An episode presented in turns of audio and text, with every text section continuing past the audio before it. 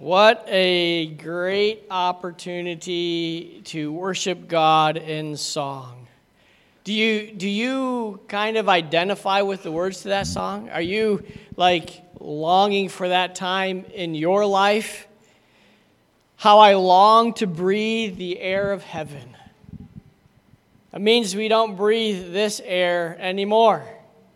We breathe that celestial air where pain is gone and mercy fills the streets, to look upon the one who bled to save me and to walk with him for all eternity. Hallelujah. You and I are longing for that day. That is a, a time that God has promised will unfold before us. And, and he sings, uh, we sang about in here the things, sometimes the bad things that happen. And again, I didn't tell Barb what I was preaching until last night. And the songs, as you know, uh, those of you that come on Wednesday nights, uh, are picked out months in advance. So the, you look at the title of our message today What to Do When Bad Things Happen. That's God working all those things out for His honor and for His glory. We sing about these things that are difficult to process in life, and then we open God's Word and we study about them and how God can use those challenges in our lives this morning. So, last week we finished up our study in the book of Acts, and this morning we're going to jump into not another series quite yet, but we're going to look at a character that we've been associated with for a long time. We've looked at many things that God used him to pen. We've examined his life, examples that he gave that we should follow, and even some examples that we shouldn't follow. Of course, I'm talking about King David. We've looked at him before he was king and how God used him to defeat the enemy of Israel by the name of Goliath with a, a slingshot and a stone. We looked at him and we saw, we've seen in the Psalms how God just kind of carries him along. Not that everything always goes without a hitch, but even when things are difficult, and hey, look who's walking in the door. Welcome, Petrellas, with an S. All right. Glad to have you with us this morning, Wanda. All right. So, as we think about this guy, David, and the struggles that he faced, he was, he was kind of a, an example for us that sometimes life is really good and we're working through those things and we're giving God praise and we're giving Him glory and we're saying, Thank you, God, for the good times in my life. But then sometimes it feels as though the rug has been pulled out from underneath us and we're not on the heights of the good times anymore, but we're in the depths of the valley. Maybe even you might call it the valley of despair. And we're just wondering, God, how are you going to see me through these trials and through these struggles? Well, this morning we're going to look at what to do when bad things happen.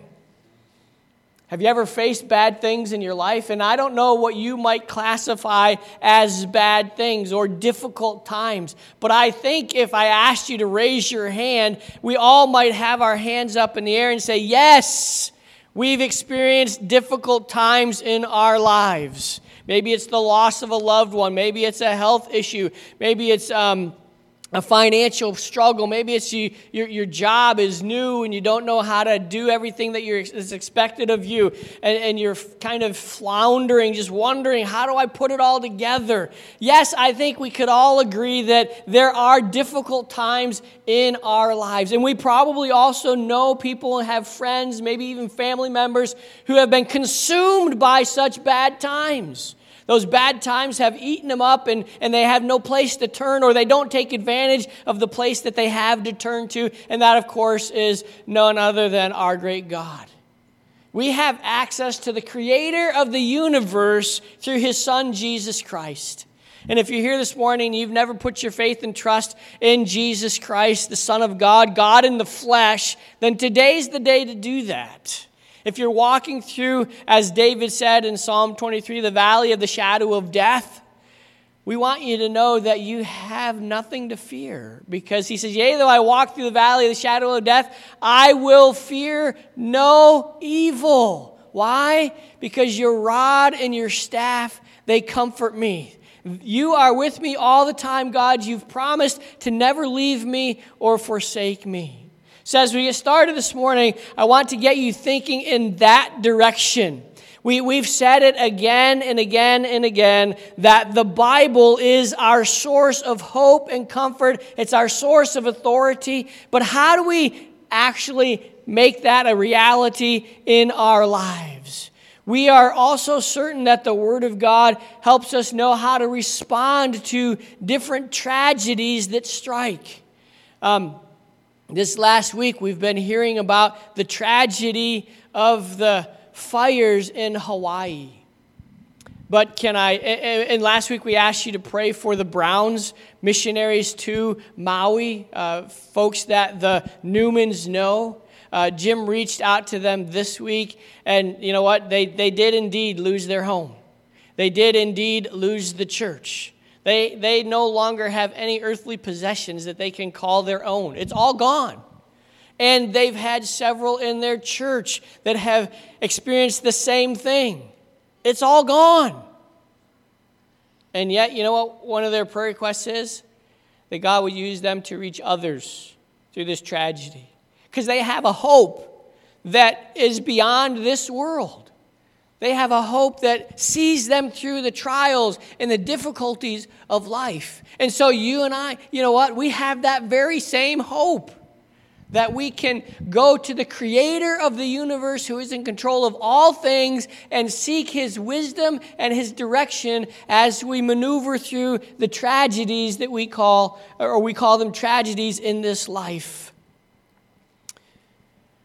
We're going to look this morning at, at, something in David's life that was perhaps maybe one of the most difficult times in his life, at least up until this point. It was one of the most difficult things that he had to face in life. And David's life was not easy. We've seen it before how, how he struggled from one thing to another. Sometimes he was living a, a, life that honored and glorified God, and, and he faced difficulties at those times. Sometimes those difficulties were self inflicted.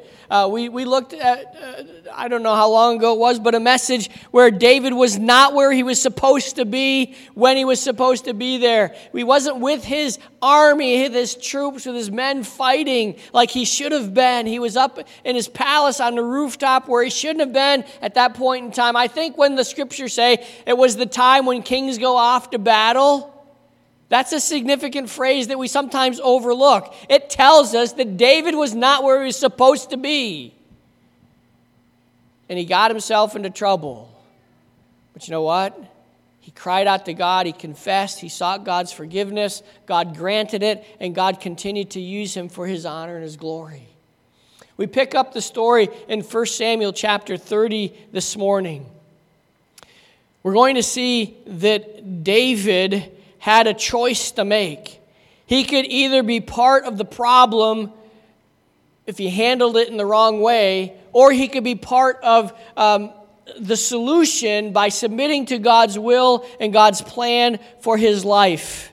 His choice could have been God, why did you do this? God, it's not fair. God, how come? And complained and whined to God about the struggles that he faced. But instead, he didn't respond that way. He didn't, can I say, he didn't react that way? What's the difference between a reaction and a response? Well, in a reaction, the circumstances around you or around the situation, the reaction, control what goes on in the response. In a response, rather, you choose how to act in that situation. It's not a reaction, it's an action. It's a choice that we make. So rather than reacting, being controlled by the circumstances around us, let us respond. And we're going to see this morning that David indeed responded. He didn't react, he rather knew the right choices to make because he was an individual who knew the Word of God, who loved the Word of God, who studied the Word of God, and hey, he even wrote the Word of God. And so he consulted God's will for his life and he responded appropriately. David faced a significant tragedy in his life. We're going to see that this morning. This tragedy could have resulted him in losing his faith, if you will. He could have ceased to be a faithful follower. Uh, at that moment in his life, and possibly even for the rest of his life, had he blamed God for what happened. But instead, he didn't blame God. He accepted that as a challenge and as a trial and began to move forward, responding to the will of God in his life. David, a mighty man of God, even before he became the king of Israel. We say that because, yes, he defeated giants, he defeated the Philistines, he defeated other enemies of Israel. David, at this point in 1 Samuel chapter 30, is at that point where he's on the run from King Saul for his life. He didn't know if he, well, he did know because God told him he was going to be king, but he didn't know from a human perspective if today might be his last day to walk on this earth. Because the, the king of Israel, Saul, was pulling out all the stops. It became Saul's ambition in life to kill David. Forget about ruling Israel. Forget about leading the people that God made him king over. Forget about anything that was right. His goal in life, his purpose was to defeat this man named David, to preserve his own legacy because he knew if David became king, Jonathan would not. That's his son. So David is on the run. We pick him up in the story where he's in the land of the Philistines. David did some pretty drastic things in the land of the Philistines. You remember the, the, the time when the scripture says he let his drool run down his beard so that he would appear to be a madman, a crazy man, so that the Philistines would not see him as a threat to the Philistines, but as a madman. Uh, he would do whatever they told him to do. That's the desperation that David was facing. He has now been accepted into the Philistines' camp, if you will, or at least up until this point he was. However, even though he'd been accepted, he'd been a little bit deceptive in his workings. Instead of going out and fighting for the Philistines, he was going out and killing the Philistines. And yet they didn't get it. They didn't understand how, how they were being um, undermined by the very works of David, who they thought was fighting for them. But somebody's getting kind of the clues and they're putting them all together and they're now saying, This man, David, he's not on our side. Even though he says he's on our side, he's still an Israelite. He's still a Jew. He's still doing what is best for his countrymen. We can't have him as part of our army. We must, we must get rid of him. We must dispel him from among our ranks because he's, he's not helping us, he's hurting us. So the king of the Philistines got rid of David. They said, he said, You must go away from us.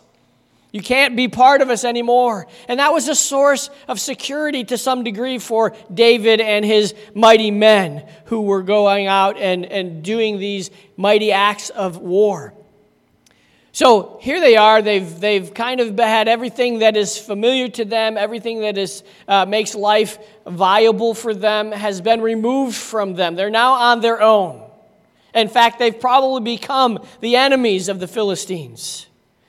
David and his men are told to leave the Philistine army. The Philistine counselors, the advisors to the king, said, This is not good for us.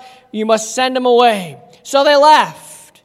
They're making a three day journey back to what we would call their home base in a place called Ziklag. Okay? That was home for them. And as they made this three day journey from Philistia back to Ziklag, they came home and they found a terrible situation at home.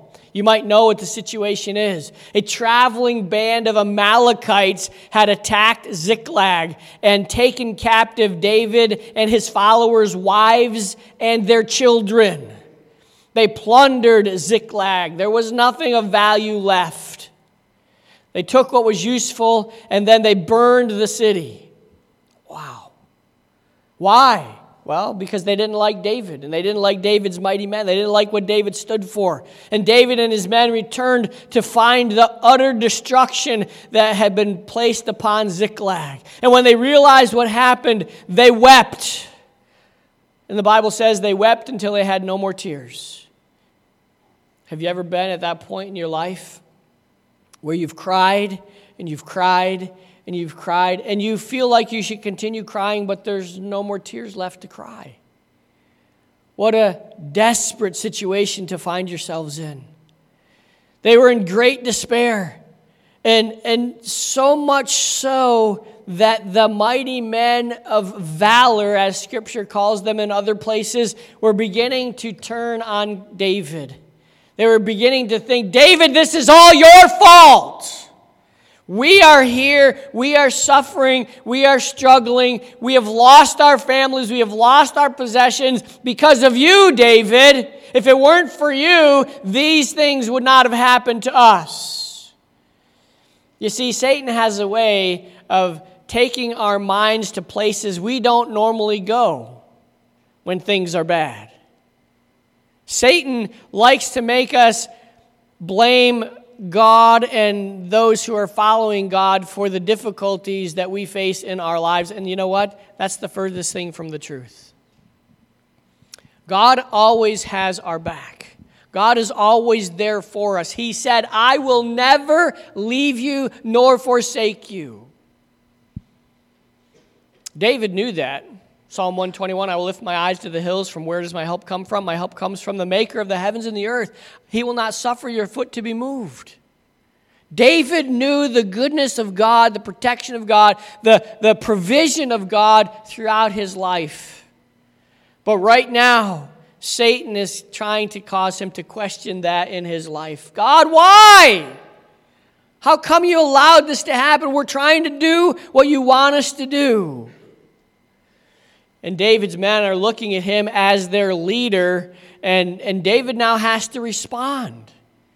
He can respond in a, with a human response that would say, God, this is all your fault. It's not my fault, it's your fault. Or he could lead well and he could respond in a God honoring way. There was no comfort or hope to be found in the situation that David and his men were in. They could only find hope and comfort in their God, in the one who had provided for them from the very moment that they banded together as a group of men to do what was right for Israel and for the God of Israel. So, what does David do? Well, David calls for the priests. That's good counsel. That's good. That's a good response because the priests are to lead us in the way that we should go based on what the word of God says. I, I love it when people call me and say, Pastor, can you help me with this? Can you pray for me about this? Can you, can you, how should we respond?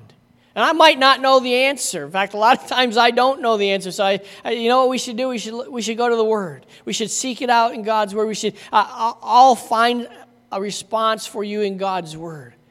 If I don't know an answer to a question that you, give, you, you pose to me, I'm not going to make up an answer.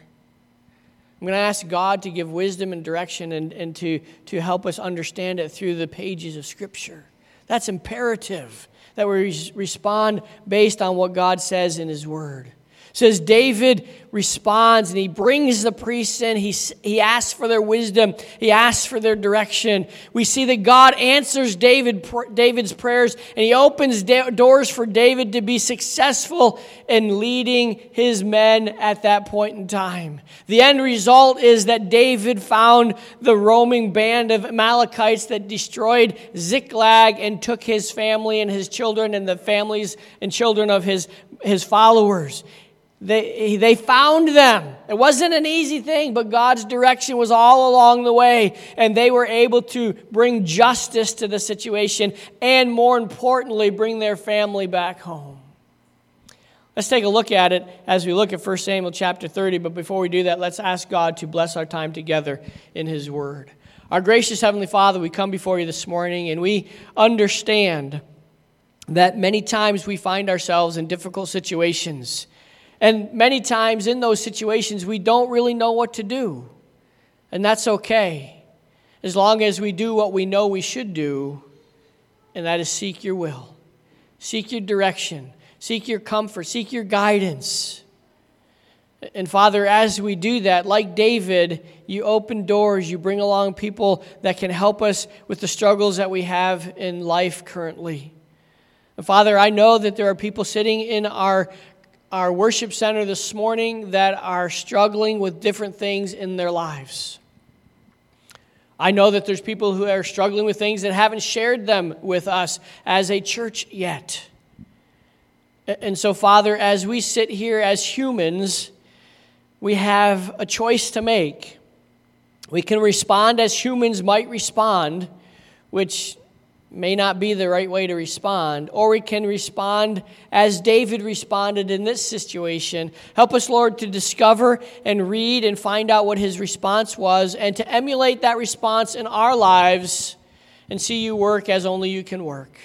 And we pray these things in the name of our Savior who gives us the right to come to you and ask for such wisdom and help. Jesus Christ, your Son, our Savior, we pray. Amen.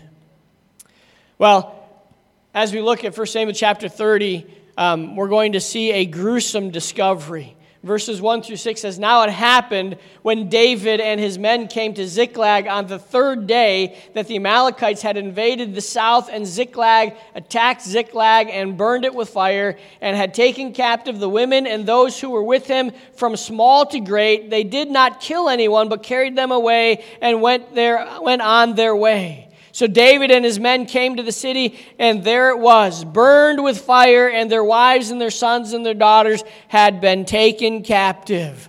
That is not the welcome home party that they were expecting when they got back to Ziklag.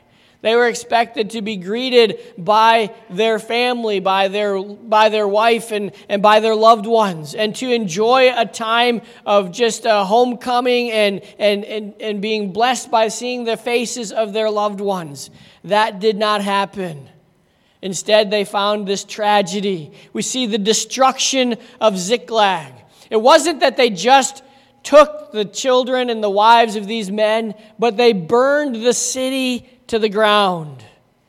Now, that's something that invading armies did to show complete domination over their enemy. When they burned the city so there was nothing left, there was the, the thought in their minds there is no way they can recover, there is no way they can rebuild, they are done. That's what the Amalekites thought was the truth for David and his men.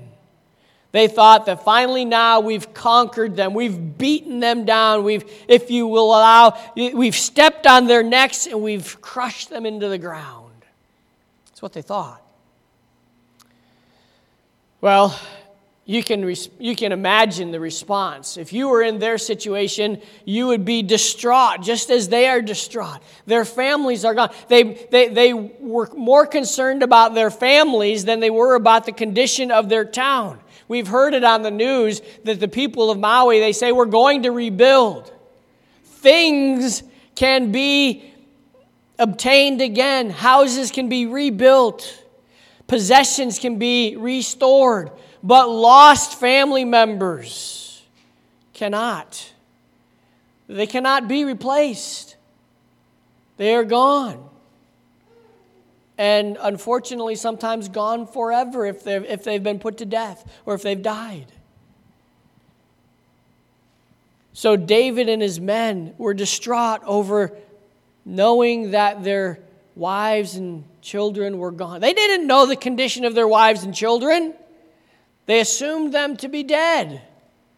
However, there was hope because they did not find their bodies there in Ziklag. They were distraught.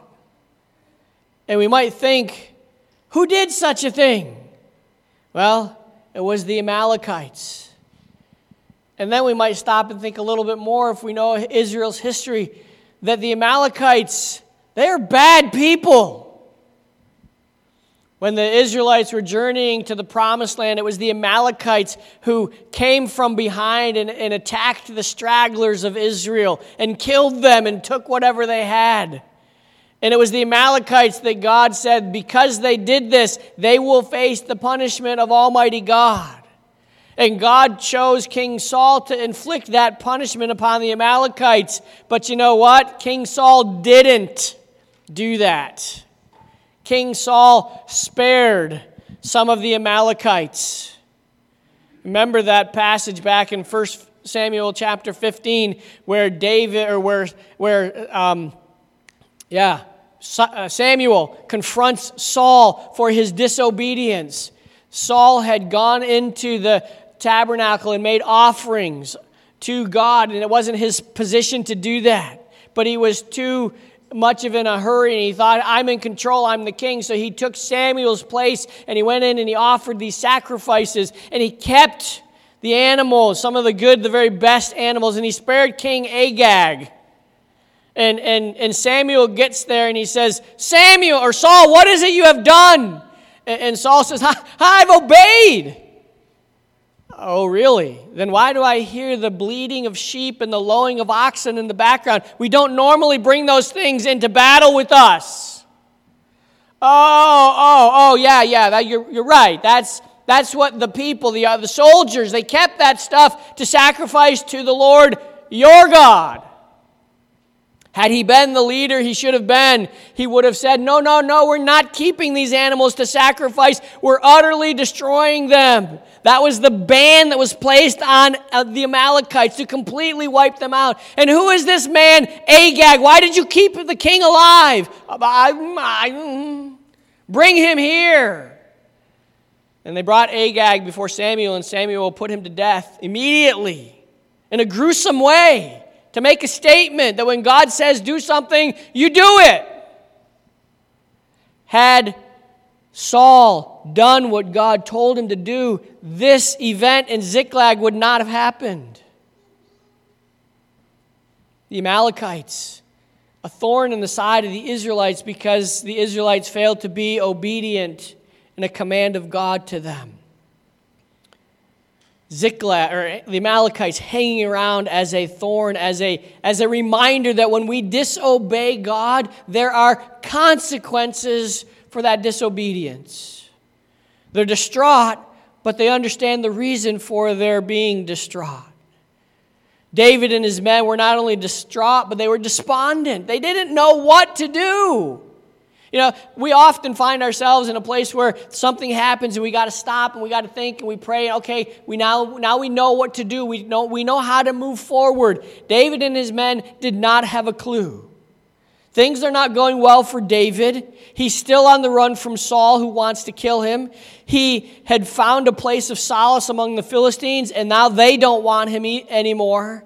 He was dispatched from the Philistines, sent on his way, dishonored by them because they didn't trust him anymore. And now he comes home to this terrible tragedy. David is in a spot in his life where things could not get much worse, could they? What does he do? How does he respond? Well, the divine commentary on, on David's response is found here. It says, David and the people who were with him raised their voices. They wept until they had no more strength to weep. And then what did David do? Well, he turned to his God. We see in the second part of verse 6 to verse 8 that David seeks direction from the Lord. This is important. It says here in verse 6 um, because of the soul of all the people was grieved, every man for his sons and his daughters. But, there's that word, but David strengthened himself in the Lord. What's that next word? The Lord his God. God was personal to David. David was seeking God. David had a relationship with God. Saul said to the Lord, Your God. He didn't have that personal relationship. Scripture says he strengthened himself in the Lord his God. Then David said to Abiathar the priest, Abimelech's son, Please bring the ephod here to me. And Abiathar brought the ephod to David. So David inquired of the Lord, saying, Shall I pursue this troop? Shall I overtake him, them? And he, that's the Lord, answered him, Pursue, for you shall surely overtake them, and without fail recover all. What did David do? He sought the Lord. He wanted the Lord's direction. He was burning with anger. His heart was probably filled with hatred towards the Amalekites. He wanted revenge. But you know what? He knew that he could not seek revenge in his own strength. He knew he needed to act as the Lord would have him to act. That's a good, good lesson for us. We need to be inspired by the Lord. David's strength was inspired by the Lord. He strengthened himself in the Lord. His, can I tell you this? When we have no strength left in ourselves, we have no hope in the things of this world, we can always be strengthened by the Lord our God. He is there for us in the good times and in the bad times. And we need to remember that because you know why we're in the good times? It's His blessing, it's His goodness. It's not our own goodness, it's not anything that we deserve. It's because He has been blessing the way for us. So, in the good times, we thank God, we praise God, we give Him glory, we give Him honor. We find our strength in Him to continue on, even in the good times in the Lord. And then in the bad times, when those good times are just a memory and when we're thinking, where have they gone? Why have they gone? God is still there. We still find our strength in the Lord our God, like David found the strength in the Lord his God. This word strengthened, it's, a, it's, a, it's an interesting word. And if I asked you to tell me what it meant, you probably wouldn't come up with the right answer. So let me tell you what it means. The word, the word strengthen here, it means to fasten to to attach yourself to. In other words, David hitched his chariot to God because he had no strength in himself and he knew that his strength could only come from his God.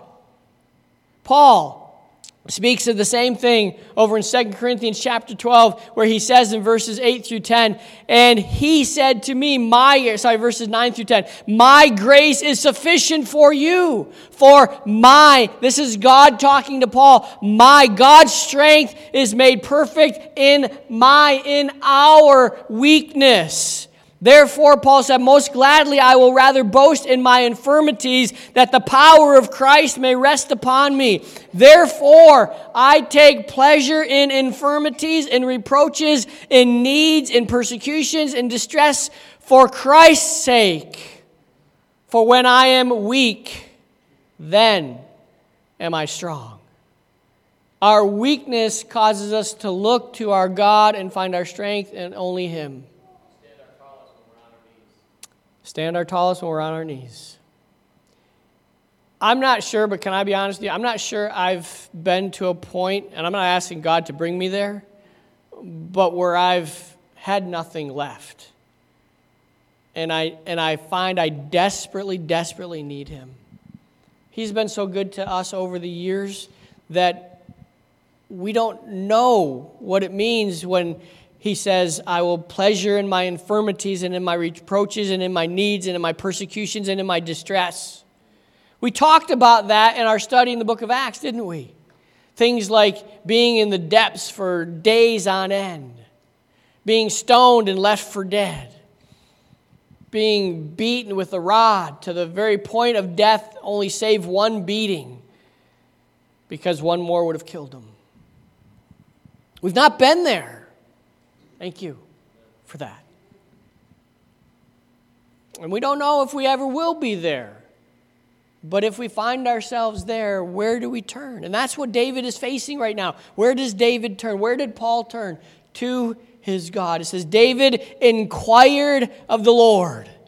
Here's another difference between David and King Saul. King Saul did not look to the Lord for direction. He took matters into his own hands. He did things his own way he went into the, to the tabernacle and made sacrifices. He goes to the witch of Endor and he tries to call up Samuel because he needs advice from somebody. He could have gotten that advice from God, but he didn't seek God. He went about things his own way. Is that our commentary sometimes? That we go about things our own way? We need to we need to be sure that we're not trying to go things about our, our, own way. We need to be seeking God because God is the one who can give us deliverance or can give us the strength to make it through those difficult times, or both. We see here again that David calls for the priest and the ephod and he consults the Lord about what his next step should be. It's always good, and it's never a bad idea to ask God for wisdom. In the passage we just referred to in 2 Corinthians chapter uh, 2 Corinthians uh, 12, verse 8, it says, Concerning this thing, Paul's writing, concerning this thing, I pleaded with the Lord three times that he might depart from me, that, that it might depart from me. I asked God three times, Paul said, to remove this thorn in my flesh. What was God's response? No. You get to keep it, and you get to find your strength in me. And when David was told, or when Saul, Paul was told three, no, told no three times, he said, I will rather glory in my infirmities, for when I am weak, then I am strong. He learned that his strength is not in himself. David inquired of the Lord, Paul inquired of the Lord. We also should re- inquire of the Lord. And then we see the Lord's instruction directed David. He sought the Lord's will. David cried out to God, and guess what? God heard him. Can I tell you this? When you cry out to God, God hears. God is listening for his children to cry out to them, to him. And when they do, he answers them. He, he responds. David's question was it was a very specific question should I pursue and overtake them? Not just should I pursue them, but should I pursue them and overtake them? Pursuing them would have been easy. Get on your horse and ride. But what do I do when I catch them? I've told you the story before of the people that broke into our house when we were in South Africa. And, and I looked down the passageway, and there's three of them standing in the hallway. And not thinking, I run down the hallway. Three of them, one of me. I run down the hallway. Fortunately, God was pushing them out the door. And as they were running out the door, they climbed over the wall. Two of them very quickly, the third one standing on a, a cinder block, and I grab him by the ankle. I've got this ankle. What am I going to do? I could pull him back down, but you know what? His buddies are probably going to come back to help him. And there's three of them and only one of me. I, my mind started clicking then. God started directing. Hey, dummy, let go of his ankle. Just let him go. It's only stuff. Come to find out, I don't know that they got it. And you know what? It wasn't even our stuff. It was the other missionary's house who we were living in. It was their stuff. But you know, we, we kind of think our own way. And, and when we don't think right, we don't ask God for direction, we don't always think in a way that is most beneficial to us. Because God is always looking out for us, God is always taking care of us you and I, we need to seek God's direction. We need to seek His wisdom. The Lord answered David, Should I pursue and overtake them? The Lord answered, Yes, pursue. And He says, You will overtake them. And you will get everything back that they took from you. Not just the, the, the spoil, but the families. That's what the men were most concerned about. And God said, Yes, you'll get them all back. Every one of them. Not one of them will be missing. What a great encouragement this had to be to David and to his men. Okay, God, we're going to go. We're going to pursue knowing that it's what you want us to do. Man, how hard would it have been if God said, No, sit back and wait? We, we, like to, we like to pursue, don't we? Sometimes it's hard to sit back and wait. But God said, Go, go get them. I'm with you. You'll be successful. So the pursuit begins. David and his men mount up and they begin tracking down the enemy of David and the enemy of God's people. Remember, this is not just an enemy of David, this is an enemy of all of Israel, it's an enemy of God.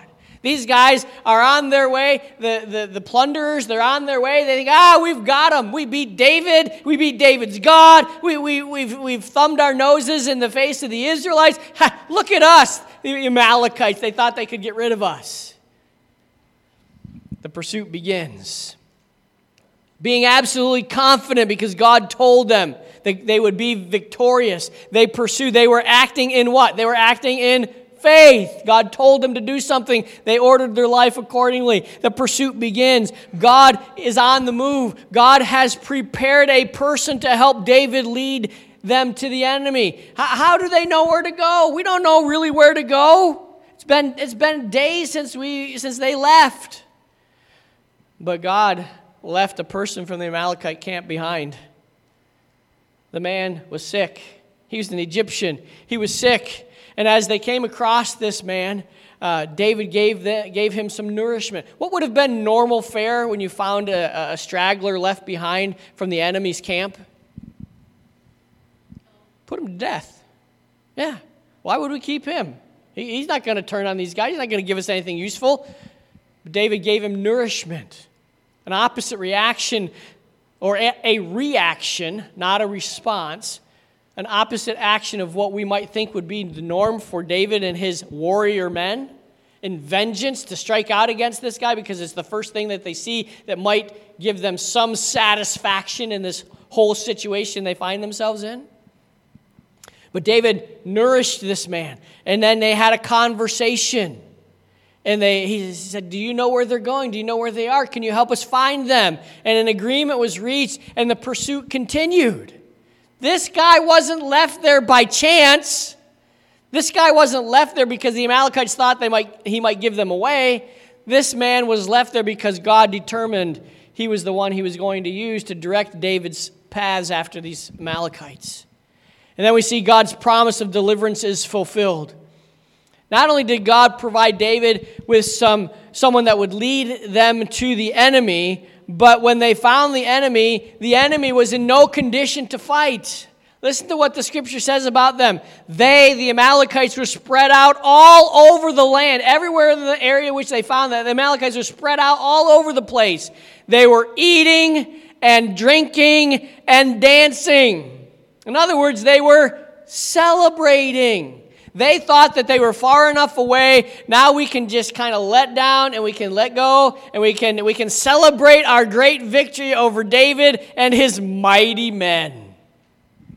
They were enjoying the spoil, Scripture says, that they had taken that did not belong to them. They were having a grand old time.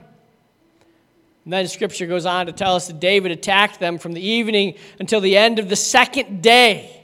And God gave David a great victory. The next verse in the text says, Not a man of them escaped except 400 young men who rode on camels and fled. We don't know how big a group the Amalekites were, but it's safe to say that most of them perished in this battle. David was being obedient, David was acting in faith, and he defeated most of these Amalekites. As we continue to read the text, we see that God indeed kept his promise. Not only did they get their women and children back, but they recovered everything that the enemy stole from them. Did you catch that in the text? The Bible says nothing was missing, everything was recovered. Wow. God made a promise. Did he keep it? Sure did. Why? Because that's God. That's who he is. That's what God does. Well, is that the end of the story? Nope. David was determined to go and do the next right thing.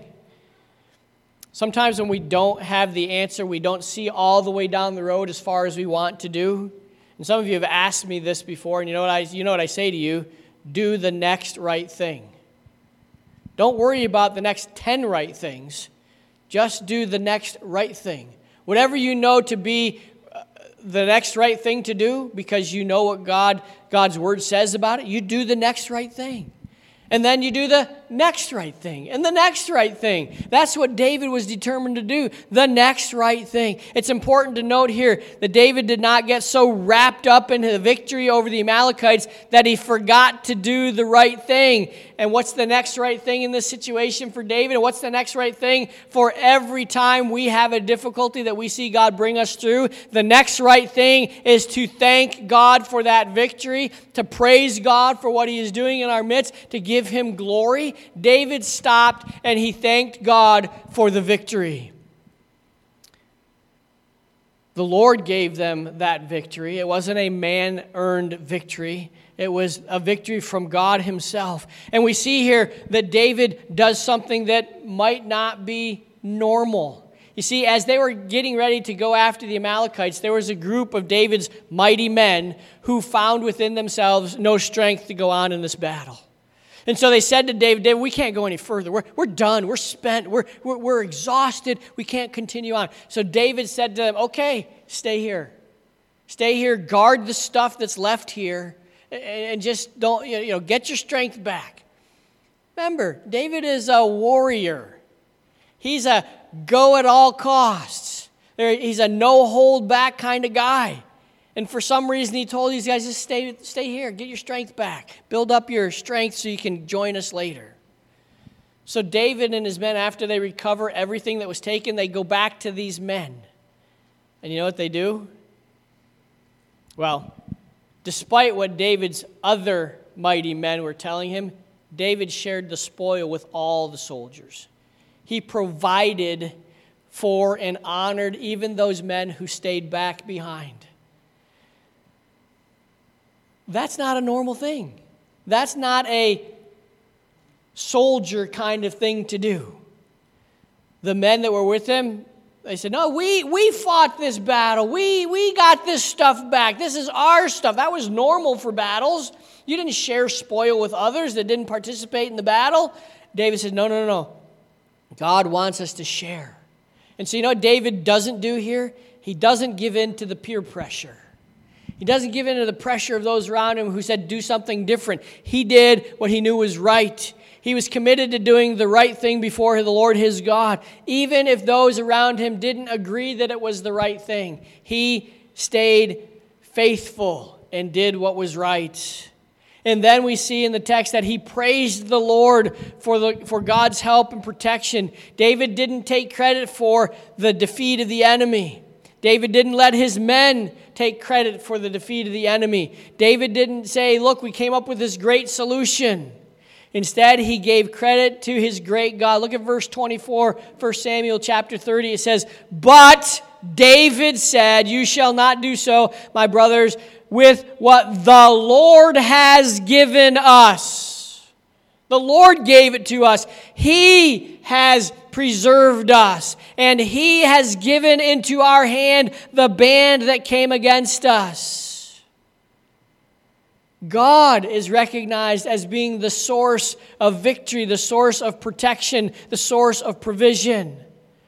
Makes me think of the time when Jesus was confronted by 10 lepers. They came hearing that Jesus was uh, able to heal them. And so David says, Yes, be healed, go your way. And those 10 lepers, they went, they did what Jesus said, and they were healed. How many came back? One.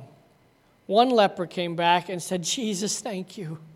Thank you for what you did. Uh, there was no other way for us to receive. You see, leprosy was a, was, a, was a thing that if you got it, you had it.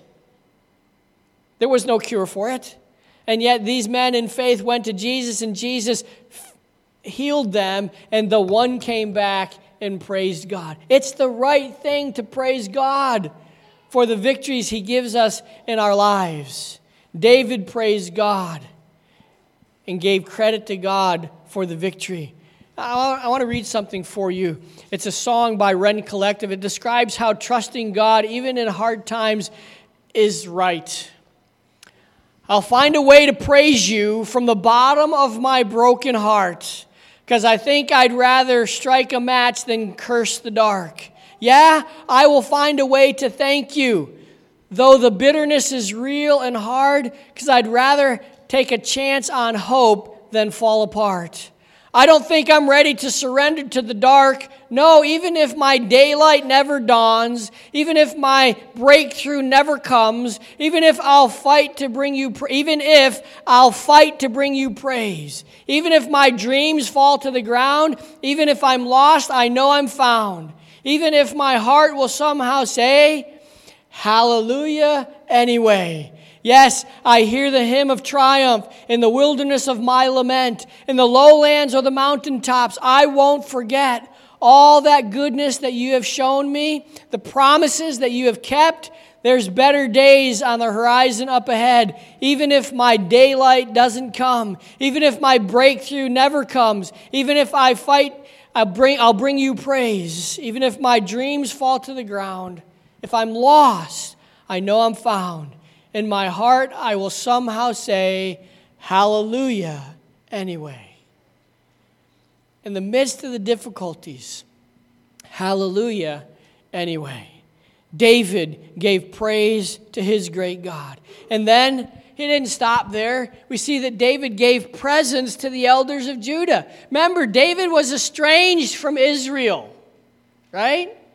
And yet, he goes to the elders of Judah and he gives to them some of the, the, the spoil that they got back, which was actually theirs. David shared of the spoil that he had, even though he was afflicted by his enemies. He, he didn't let the sorrow of agony, of defeat, bother him, draw him back, prevent him from doing what was right. He did what was right. He didn't have to give anything to anyone, but because God had blessed him, he desired to be a blessing to others as well.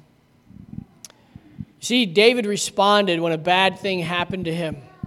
He didn't just react, he responded. He sets a great example for us when we find ourselves in the midst of difficult times. David sought direction from the Lord, his God, his Lord, same Lord that we have today. He sought direction from God, and he followed that leading. Today, we have the blessing of the whole counsel of God's word. We hold it in our hands, it's sitting on our laps. We have the Holy Spirit who helps us understand this word that we hold in our hands. Aren't you glad that Jesus said, If I don't go, I can't send you the helper? But I'm going away. I'm going to send you another of the same kind. In other words, I'm going to send you the third part of the triune Godhead. I'm going to send you the Holy Spirit so that when you when the Holy Spirit indwells you, He fills you, He takes uh, your heart and life and makes you a child of God, we can count on Him giving us deliverance, giving us direction, giving us guidance.